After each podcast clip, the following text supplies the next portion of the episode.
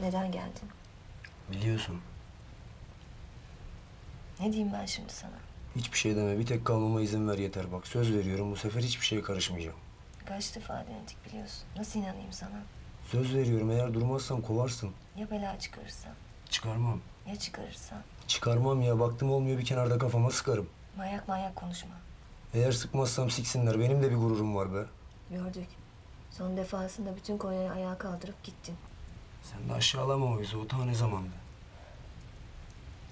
Ben dönmenden yanayım. Artık iki çocuk babası. Bunu yapma bana. Sen de yapma. Benim için hava hoş. İyi bile olur. Ama insaniyetli olmaz.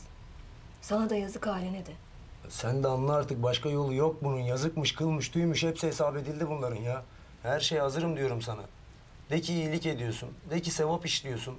Herkesin inandığı bir şey vardır bu amına kodumun hayatında. Benimkisi de sensin. Ne yapayım?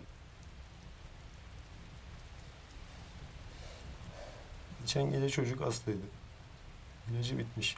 Almak için dışarı çıktım. Sağa sola saldırıp nöbetçi eczane arıyoruz.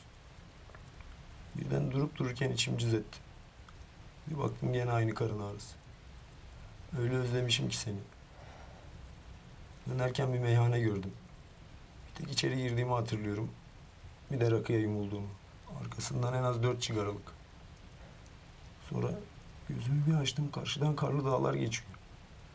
Bir daha açtım başımda bir çocuk. Kalk abi diyor Kars'a geldik. Otobüsten indim yürümeye başladım. Dedim Allah'ım neredeyim ben? Burası neresi? Sonra güç bela burayı buldum.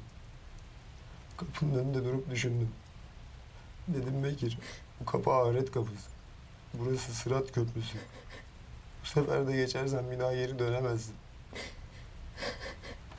İyi düşün dedim. Düşündüm, düşündüm. Ama olmadı. Dönemedim. Sonra bak oğlum dedim kendi kendime.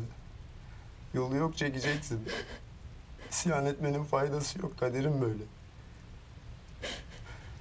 Yol belli. Ey başını usul usul yürü şimdi.